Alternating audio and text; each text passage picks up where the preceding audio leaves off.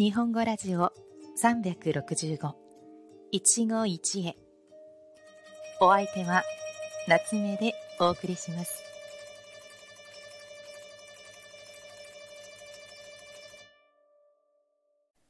皆さんこんにちは。夏目です。このラジオでは365日毎日簡単な日本語で日本語や生活の話題を皆さんに紹介しています。短いので毎日聞いて日本語の勉強に役立ててくださいね。さて、今日は昨日に引き続いて初売り、初詣について紹介します。どちらも言葉の頭に初という漢字がついていますが、これは初めてという意味です。初売りは1年で初めてデパートやお店が開く日を言います。今日は初売りの日だというように言ったりします。特別なセールがあったり、福袋といって5000円や1万円など決まった金額でお得な値段で服や小物が入っている。中身が見えない袋の売り出しがあったりします。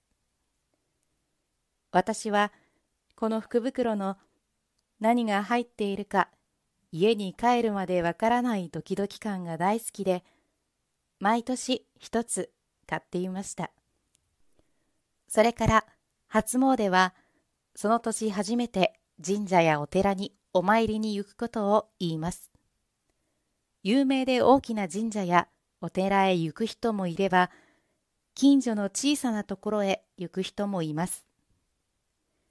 1月1日に日付が変わった頃から三が日、1月3日あたりまではお参りする人が特に多く、すごく混み合いますから、私の家族は人が落ち着いた頃に小さな神社へお参りすることが多かったんですよ。